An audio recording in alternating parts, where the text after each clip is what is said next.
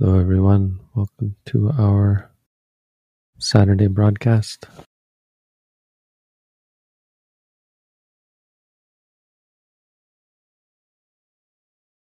As usual, we'll start with meditation. Just gives us all a chance to come together as a group, but it also uh, gives us a chance to collect questions. So, for people who have questions, this is the time to post them in the chat and we'll collect them and then we'll answer them later in the session. But for now, we have 15 minutes to post your questions and and do a little group meditation. You can do walking or sitting, just silent meditation.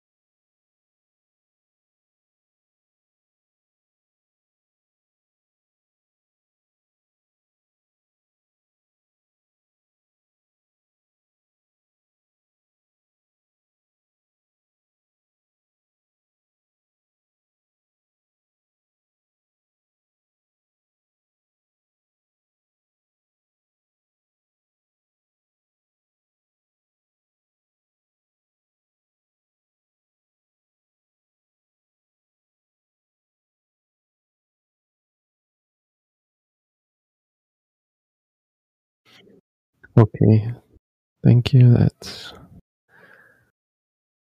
our meditation portion of this session.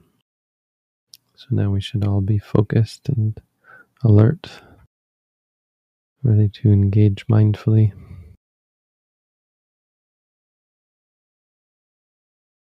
Uh, hopefully, in the future, our our sessions will be a little more stable. Right now, we're doing uh, we're, we're broadcasting remotely, so the broadcast is coming from California, and I'm broadcasting my voice to California. But eventually, we should have a local setup, so we'll be a little less reliant on all the technology. We're uh, setting up a new meditation center this year. So we'll also have a dedicated meditation center to talk about, barring any crazy unforeseen conse- uh, unforeseen circumstances. In the meantime, we have Chris and Jim here to help out. So we're ready now to ask uh, to answer questions. If you have questions, you can still continue to post them, but uh, we'll take the ones that have been asked and I'll start to answer them now. Thank you. We do have a few questions. Sometimes I get surprised and my mind gets excited a lot, and this comes into meditation. I cannot observe this I can observe this state, but why am I not able to contain the excitement at that very moment? because it's not under your control. So, this is one of the three aspects of reality that you come to see through the practice of mindfulness. This is called vipassana. Vipassana means seeing clearly. That's what comes as a result of mindfulness. So, it's surprising to us. Surprising that. Uh, that we're not able to control our surprise, that we're not able to control things like surprise. We expect that, especially through meditation, which is a direct intervention on a mental level, that we should be able to control the mind, but that's not what mindfulness is about. It shows you that the process of experience isn't quite what we think it is. And the, the difference between what it is and what we think it is is significant in, the, in that it relates to our expectations, uh, our perspective, and, and how we approach life. So we normally approach life as situations to be controlled, fixed, uh, maintained. And so we get stressed and frustrated when, surprisingly, they don't listen to us. They aren't amenable to our control. Mindfulness helps you to see that uh, reality isn't ours to command. It, more, I guess, more more precisely, it it helps us uh, have have or, or, be free from uh, un, unreasonable expectations. So, when you ask the question of why am I not able to do X, the sign that you you your expectation is out of line with reality. Uh, mindfulness helps you understand and come in tune with the actual nature of our interaction with experience, where it's not that we are helpless, it's that um, reality is more of an ongoing process, a dialogue between us and our experience, as opposed to being a, a, a master slave relationship. Where, if, if anything, it's the other way around, where we are the slave and we are we are controlled by our experience, but we don't have the control that we think we do. And so it's not exactly theoretical. It's just what I would point out to you is that the fact that you're con- confused, frustrated sometimes, but um, surprised at the very least that surprised that you're surprised, surprised that you can't stop yourself from getting excited, and uh, confused is a sign that you are learning about the dissonance between your expectations and reality because it's not really a question of why is it the case. It's a question that it is the case. It is the case that you expect things to be a certain way under your control in, in this instance, and they aren't. And so that's what that's what the experience of mindfulness should be like.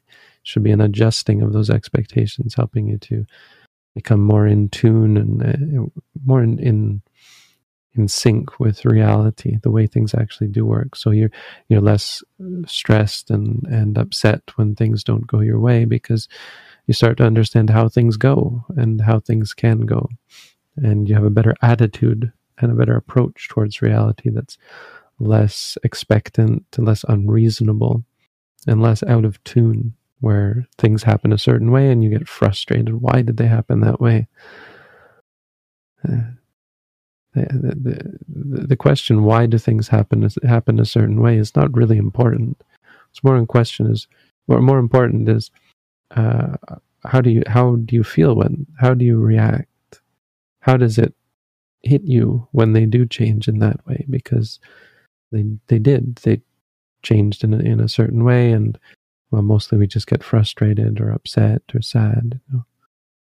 and that sadness and upset that stress and suffering is a sign that we're out of sync. That's all. Mindfulness just helps you be more in tune with reality and, and less judgmental and upset when things change.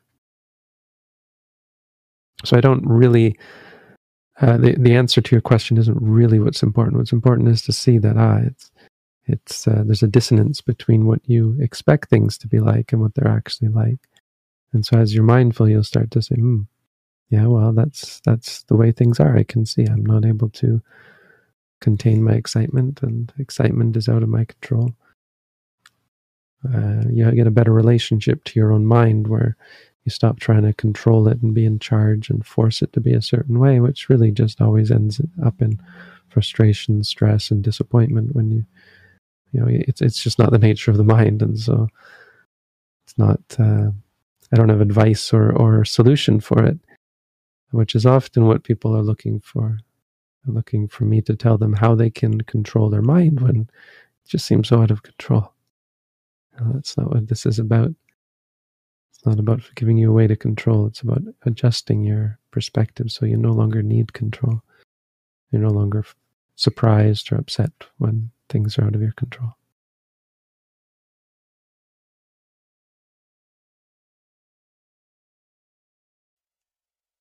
How do I increase a sense of urgency? I'm depressed, lonely, in a rut, but I just don't feel the fear, the terror that once had brought me into Buddhism. How to stop this torpor, this nihilistic apathy? Well, again, it's the same sort of thing as the last question. Again, you don't need to stop it, you just need to be mindful of it. So don't look at that as the answer or the the the it's not the tree you should be barking up you should be um, mindful of the torpor and the nihilistic apathy. And depressed, lonely, those are just feelings. And you'll feel a lot better if you're mindful towards them. You don't have to get rid of them. That's not your job. Your your change in perspective, your the your um, objective observation of them will cause them to disappear because they rely on a dissonance. Again, this dissonance between the way things are and the way you expect them to be. You want to be around people, for example, or you want to have friends, and, and that's not the way reality is. Maybe you have no friends, maybe you're alone all the time, and so and so on. Maybe you don't get what you want, and so you're depressed. And it's just a dissonance between reality and your expectations. And be more mindful, you'll you'll your mind will be like, yes, this is the way things are. Why would I get upset about that? That would be that that wouldn't hurt reality or change reality. That would just make me upset. It's like when someone dies, it's not really useful to feel all sad and upset. You can't say that there's any benefit to it. It's it's a reaction, and it's it's understandable. It's very hard, very uh, rare for someone to not be upset when a loved one dies, of course. But um, there's there's no you know, good to it. It's not going to bring the person back, as the Buddha said. Like, um, well, the English expression that that's also in the Pali is There's no use crying over spilt milk. That's not going to bring the milk back.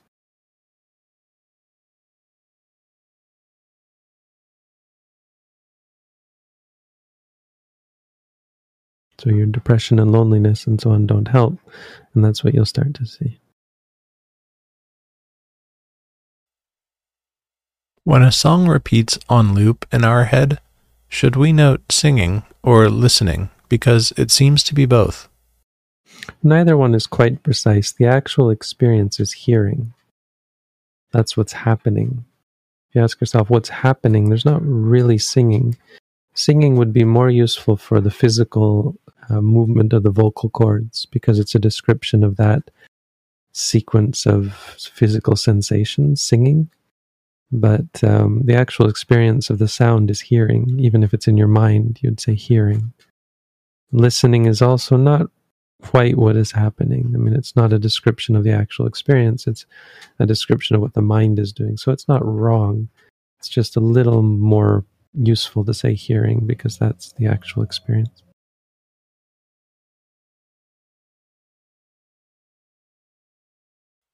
How do sankharas of past life manifest in the present life? How does the practice help in getting rid of sankharas of past life? But there's another meditation tradition that uses this word sankhara in this way, and I'm not a fan. Um, I I don't think it's a proper buzzword. It just it's become a real buzzword where they use this uh, this word like like you're using it, and it kind of not exactly. Well, I, am not a fan because sankhara is everything. Sankharas don't from the past don't manifest in the present. Sankharas are anything that arises is a sankhara, Uh, or sankharas refer to the fourth aggregate. There's two meanings. There's many meanings, but let's say these two meanings. One, every arisen phenomenon is a sankhara. That's what the word is used to designate anything. Sabbe sankhara anicca. All sankharas are impermanent. And what that means is everything that arises ceases. It means every arisen thing. Sankhara is a formed thing, something that is formed. Because all experiences are formed. Anything that arises is formed. It means it has causes and conditions. So that's why it's called a sankhara. It's also conditioning in that it, it, it acts as a cause for other things quite often. Um, and but the other way that perhaps this tradition is more not our tradition, but this other tradition is is more thinking is um, the fourth aggregate, which is an important one. The fourth aggregate is also called sankharas, but here it's mental formations. What it means specifically is um, constructed responses to experiences, so liking and disliking. But again, that has nothing to do with past lives. Uh, this, this usage that you're asking in your question is not accurate. Your, your question is uh, imprecise. Something from the past will never manifest in the present, but but you're you're using this word to describe perhaps the the nature of karma, which is not really that mysterious. It's just um, basically the way we understand cause and effect in a physical sense also um, takes place in a mental sense. Meaning, if um, if water, um, if, if the waves wash against rocks long enough, they'll slowly erode it. That's a process you can you can see the effects of over time.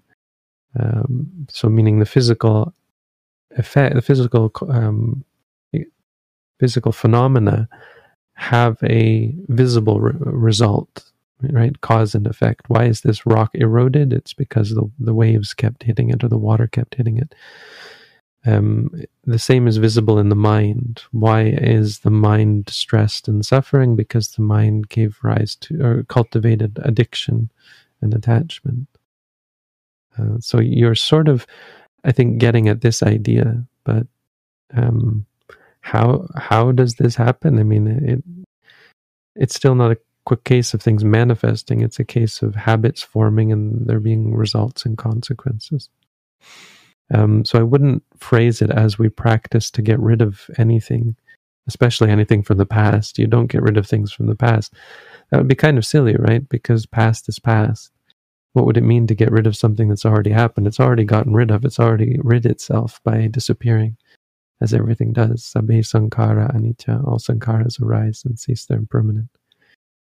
So what we practice to do is to change our perspective so that we don't give rise to further um, sankharas in the sense of the fourth aggregate, meaning meaning uh, constructed reactions. Our, we break apart our habits we wean ourselves off our habits of addiction attachment so I, I wouldn't use the word that word the way you're using it but um, that's how i understand our practice it's changing our perspective not trying to get rid of anything though though obviously the change of perspective will, will get rid of a lot of bad things it just that getting rid of is not something we do what we do is change our perspective. The getting rid happens by itself. I mean, it's not ridding ourselves of, of a possession. It's about preventing or, or, you know, changing. It's like if you come to an intersection and you turn left, well, you'll never turn right. You'll never have the experiences of whatever it is to the right because you turned left. That's all. Because we're mindful, we will never have the experiences that would be a result of being unmindful and that's that's what it means that's how to that extent you could say getting rid of but you wouldn't really say that just like you wouldn't say i turned left then i got rid of all the experiences of turning right when you're mindful you get you don't get rid of the experiences of being unmindful you just prevent them by the very nature of not giving rise to the cause which is unmindfulness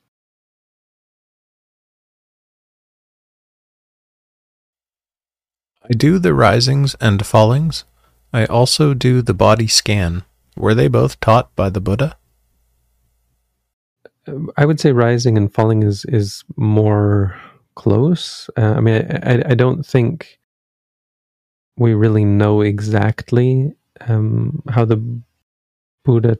Well, my guess, my feeling, I think probably a safe interpretation is that the Buddha didn't give very specific um, practice most of the time because it wasn't that required. I mean, there was a lot of um, potential among the people he was surrounded with, and so often he didn't have to give very specific in, instruction at all.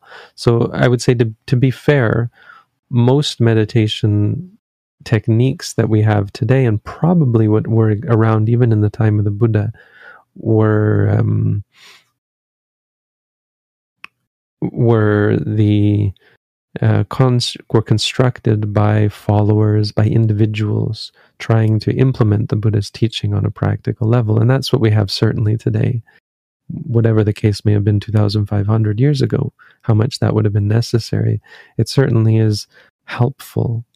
Uh, and most often, I would say, absolutely necessary to have this um, specificity of technique where we don't say, oh, go and watch your breath. We, we give you a lot more instruction than that. And so body scanning is one um, technique that they've come up with, and watching the stomach rising and falling is another. Now, why I say rising and falling is probably closer is because we actually do have a, a an ex, um, explicit mention of watching the the tension in the stomach. It's called the um, the winds in the stomach. The I can't remember the Pali for some reason, but anyway, the, there's there's an actual phrase that is the air. What is the the dhatu, the the air element? One of them is the winds in the stomach. The Buddha mentions it. Now he doesn't single it out, but given the connection to anapanasati, it seems quite reasonable to to practice in this way because you're applying anapanasati as a means to uh, experience vayu dhatu, which is actually distinct. Anapanasati means mindfulness of breathing. Vayu dhatu is not exactly the air element, though that's what it literally translates as. It's the pressure, the actual physical manifestation of, of the breath. So it's not the breath exactly, it's the actual reality behind what we call breath, because breath is not actually reality. It's not the actual experience. You don't experience the breath. you experience the sensations. And so the tension is a sensation in the body. And watching that is, is an actual experience that you can observe the beginning and the middle and the end of, which is, you know, watching the beginning, middle, and end of experiences is very, very much the core of the Buddha's teaching on mindfulness and vipassana.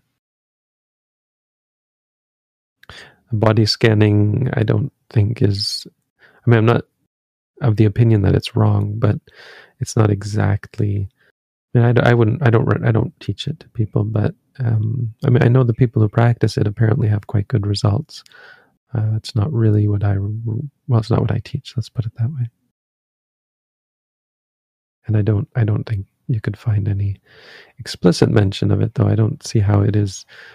It directly it could be. It, it isn't directly contrary to the Buddha's teaching or in in conflict with the Buddha's teaching. So I leave it up to the individual to see how uh, how in line it is with the actual Buddha's teaching.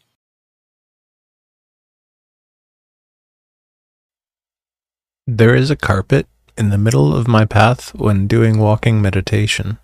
How should I notice when stepping in the small bump where the carpet begins?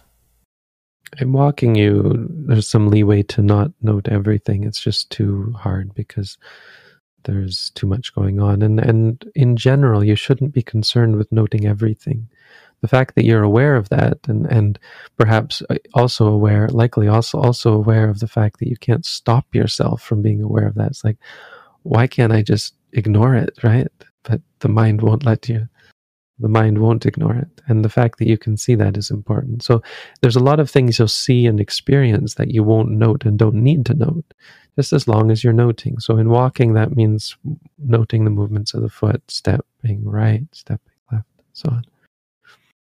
You don't have to note everything else. And there's there's no it's not how should I notice? You do notice. But you don't note it. You just note the movements of the foot as instructed by the exercise. Now, if something is distracting you, you can stop and switch to note that instead. Uh, but that this isn't that sort of thing. If you're frustrated about it or or disturbed by it or something, then you would stop and note that instead. Disturbed or frustrated or worried or something. I've been meditating for a year, but I can't meditate for more than 15 to 20 minutes maximum. How do I increase the duration of my sessions? Well, the best way is to have a teacher and to undergo intensive or at least direct practice with a teacher. So you can find links on our website to an at home course, which might be of interest to you. If you go to the site at the bottom, there's links that should lead you to our courses page, and you can find out about that. We also fairly soon we'll have uh, rooms for meditators to come and uh, practice at our center so you could come and do an intensive course. And you'll you'll see it's really night and day. Once you have that framework it's much easier to I mean, it's not it's not going to solve your problem but it will certainly make it easier to make the commitment. And it's quite valuable.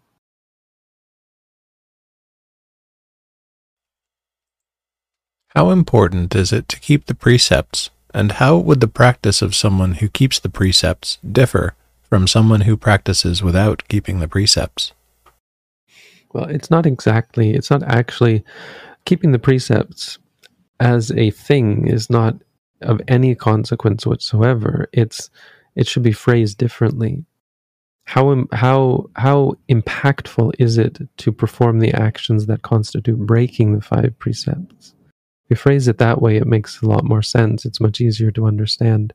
Killing is a disruption to your practice. Stealing is an interruption to your practice. It's not a magic thing where, oh, look at what ha- magically happens when I keep the five precepts. We're all keeping the five precepts right now. Nothing magic is happening. But when the opportunity comes to break them and you break them, that has an impact on your practice. Killing will definitely pollute your mind.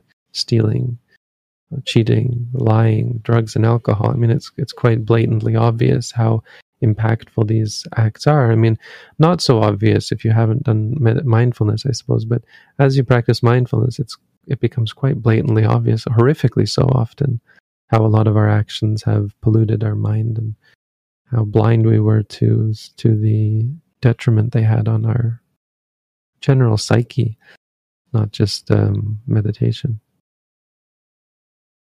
Someone who doesn't keep the precepts can't really. I mean, by breaking those very, very uh, basic rules of human conduct, uh, it's it's not not likely that they're going to be very mindful at all.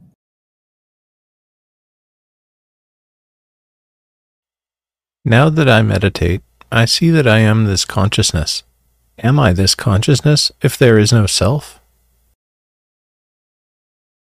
You don't see that you are this consciousness. That's your interpretation. Um, it's just a thought that arises. So you should just note that. What you're seeing is your views and your, your perspectives. So those are just um, interpretations. What's actually happening is there's experiences, and you're interpreting that in a certain way.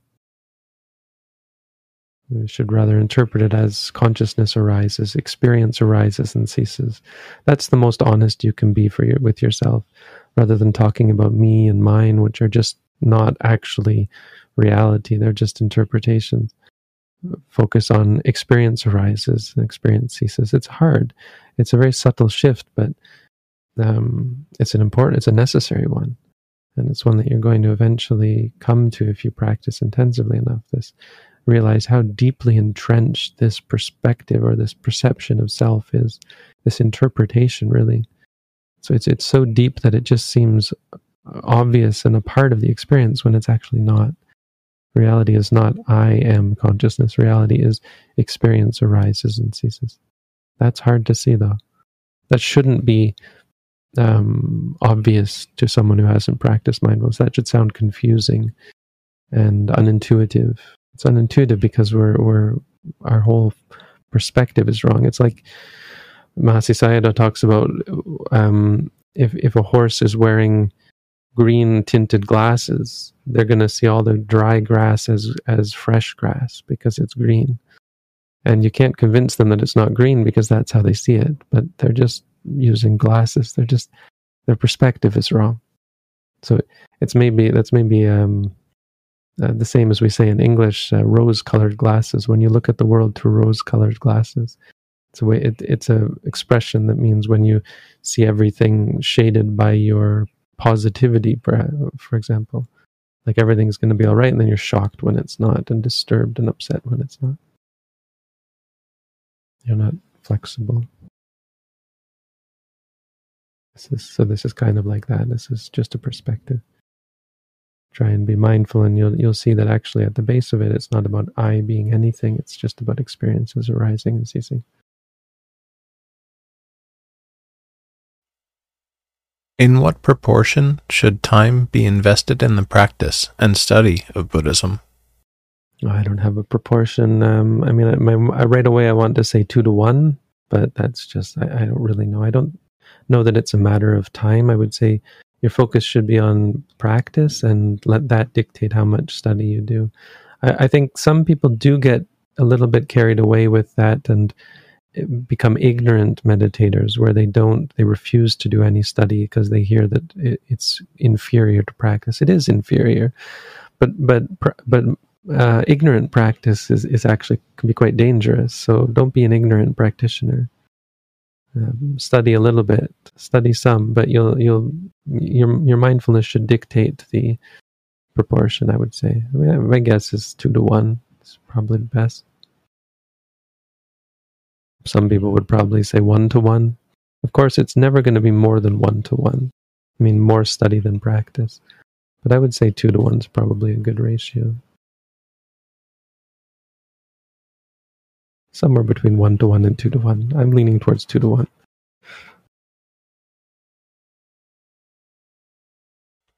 When one gets angry, at that instant, I don't want to be mindful. How does one change this attitude? Again, you don't change it. So this is this constant, constant question that we get that we get on these sessions, right? And it's not to reprimand you. It's it's to um, point out how um, how pernicious this uh, approach to reality is, where we're trying to change things. So you come and ask me, how do I change things? And you're not listening. I'm not telling you. I'm telling you to stop trying to change things. Right? It's, it's everyone that asks this question because this is where our heads are. How do I change? How do I change?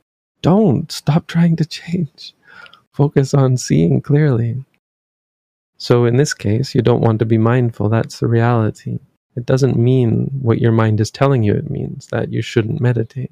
It just means that you have that that aversion. It's a disliking mind state. It's an aversive mind state. So you just note disliking or uh, averse, averse. So disliking is accurate, even though it doesn't seem intuitive. The actual reality is a disliking because there's an experience, a thought. You think of meditating, and there's an anger about that, a disliking of that thought. That's actually how what happens. So no no disliking. Don't try to change it. Just try and be more mindful of it. Then you're already practicing. When we leave the primary object to note a distraction, do we finish noting the last rising or falling before the distraction? Uh, do you, well, okay, I'm not quite sure what you mean.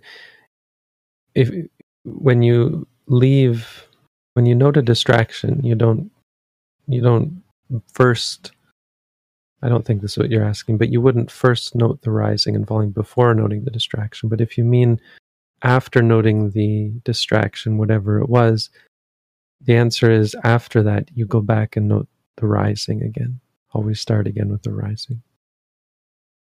Note the distraction until it goes away and then wait for the next rising. I mean, it, there's no magic behind that. It's just a lot less busy in the mind if you try to continue with the process. Just start over with the rising. It wouldn't be evil or wrong if you were to note the falling instead, but it's good practice to start over with the rising.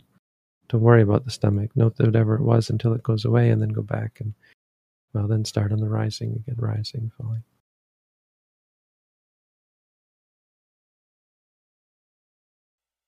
Why do images from movies and online videos come back to my mind constantly? Does it happen to everyone? Is my mind very weak? A strong meditator doesn't have this problem, correct?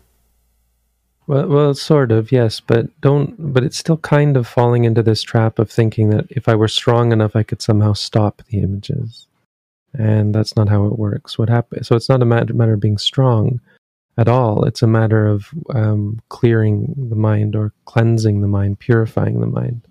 So as you're more and more mindful, uh, you purify your mind from the reactions that tend to lead to such things being imprinted on the mind, the liking and the disliking and the, emotions surrounding such things. There's a, there's usually strong emotions associated with movies, songs, you know, feelings of liking and passion and songs we can be very passionate about, really uh, excited about them, uh, intoxicated by them.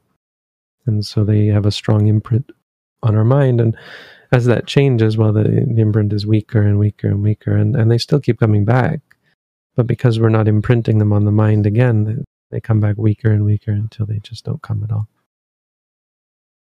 But it's it's it's a good sign generally when that happens it's a sign that you're you're there's a dissonance between that um, reality and your new um, perspective. So as you start to be mindful there's a dissonance between the old way where you, your mind is showing you what what the old way was like where hey remember this? And then you'd be like oh yeah let's go rewatch that movie again or listen to that song again. Now there's a dissonance. You're like what? Why is this coming? And rather than saying, "Oh, good, it's the song's coming back," you're like, "No, this is not where my, where I'm focusing," and so it can be quite stressful in in the beginning, um, but eventually you learn to to uh, learn to let go and just be mindful, hearing, hearing. Yes, it will happen ad nauseum, and yes, it can be very frustrating in the beginning and distracting, certainly. But it's not a distraction, it's just another object of mindfulness, and you should treat it as such. Why it's happening? Well, there's your explanation. It's just imprints on the mind, but that's not even so important to, to understand. It's just important that you note hearing, hearing. That's all. Or seeing, seeing, in this case.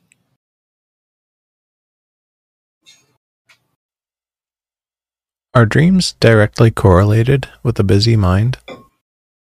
Uh, I mean, there, there's a general correlation.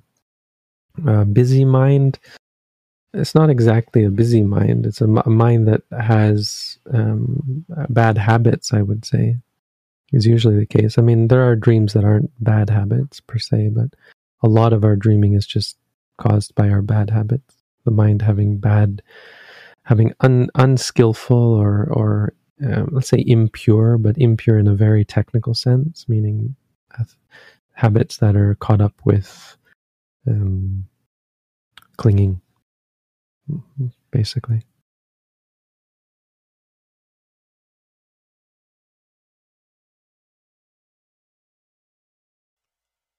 Life is nothing more important or meaningful than risings and fallings. Is this correct? That sounds pretty good. I don't have, I can't find fault with that statement. A very wise sort of statement. Well done. I like it. I mean, I'm, rising and falling is. I wouldn't push that phraseology too much. A little better would be arisings and ceasings, though it perhaps doesn't sound quite so poetic. So risings and fallings is okay, but those are the words we use for the stomach. We don't so much use those for the arisings and ceasings. Um, but I, I understand that's what you're saying. It's just let's not get mixed up and because sometimes meditators do get mixed up and they think when we say rising and falling we're talking about the arising and ceasing but arising and ceasing is something different. Rising and falling is just an english colloquialism. It's, the, it's the weird words we use to describe the inflation and the deflation of the stomach. When it's not really rising it's expanding and contracting or inflating and deflating. So in french they say gonfler dégonfler uh, which is inflating deflating. And in thai they say the same thing pong na, yup na, which means uh, ex- uh, well basically inflating and deflating. But in english for some weird reason we say rising and falling. Like like bread actually. Bread rises and falls. Or or uh, baked products cakes rise and fall.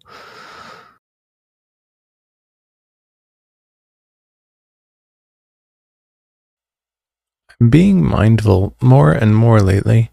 How do I keep up with daily life and planning while also always being mindful in the moment? Well, it's a challenge um, you're often inclined to live a more simple life. I mean, one of the things you'll see is that, or, or one of the things that that will cause this sort of dissonance is the conflict between a mindful lifestyle and our lifestyle as as we find it.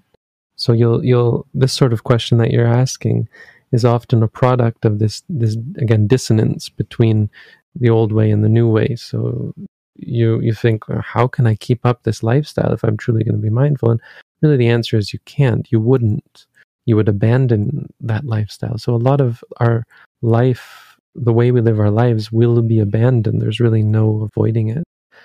Because they were the simple answer simple reason is because a lot of our lifestyle the way we live our lives was dependent and and made sense only with craving and clinging and attachment right? Possess, possession, materialism, uh, relationships. I mean, think of why we get married. We don't get married because there's some um, impelling, compelling reason. There's not logical usually. I mean, some people do get married because it's logical. I mean, it is kind of logical.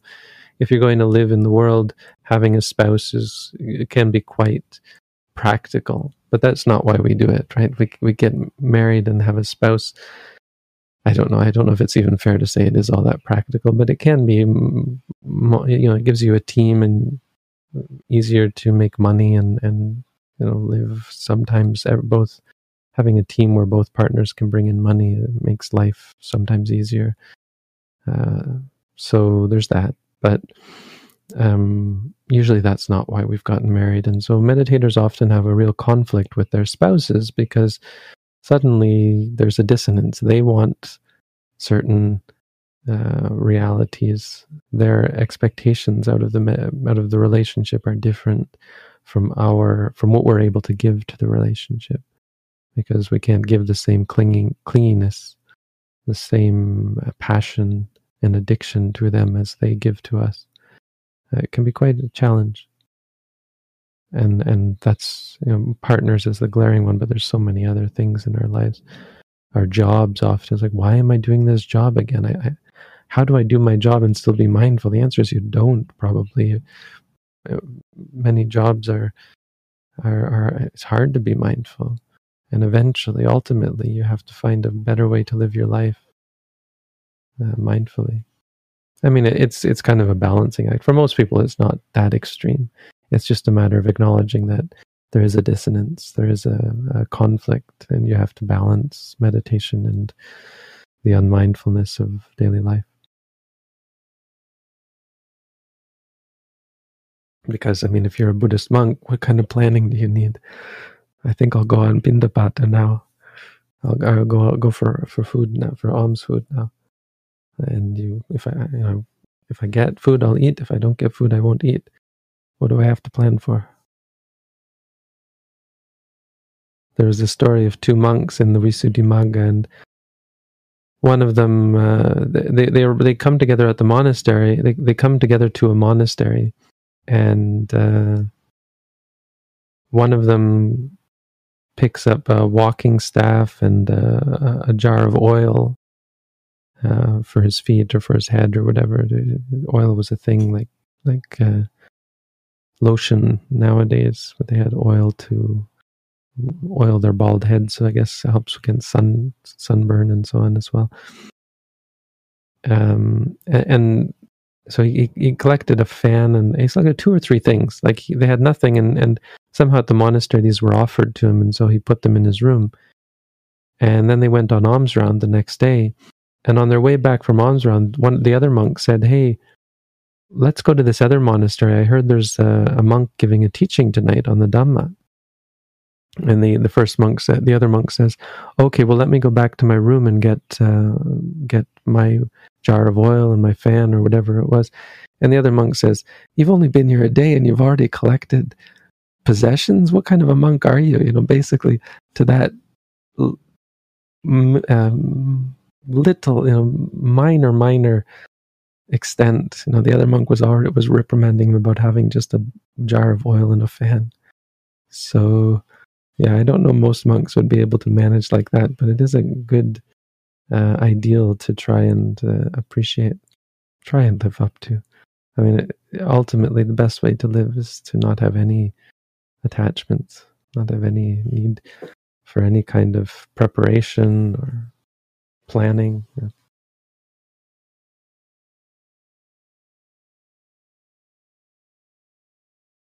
Monks don't even uh, the, um, the the ideal practice for a monk, and it's not required, but it's a practice that some monks will undertake, is to never accept an invitation to a meal, because for the same reason, if you so two monks um, going going on alms, and then they come back, and one says, "Let's go to listen to talk," and they say, "Oh no, but we already." We already, um, I already accept an invitation for lunch and as a result, he couldn't go and and uh, he couldn't change his plans. So so even to that extent, monks don't make plans.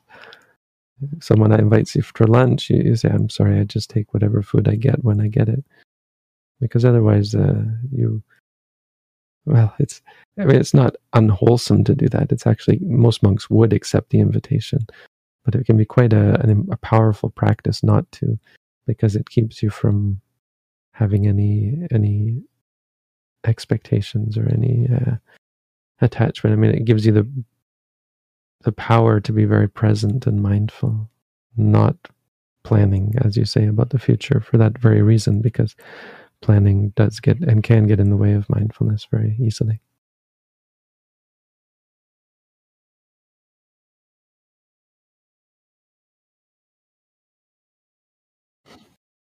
Okay. Yeah, I was long answers today. Um, so if you didn't get to your question uh, and you think it was an important one for your med- meditation practice, then please come back and answer it, ask it again, or you can sign up for an at-home course on our website and start practicing meditation. And we'll meet one on one, and you can ask me the questions directly. That's the best way. Uh, ask me them directly uh, in our interviews. Wish you all the best, everyone. Thank you for coming. Peace, happiness, and freedom from suffering to everyone. Sadhu. Sadhu. Sadhu. Thank you, Chris and Jim, for your help.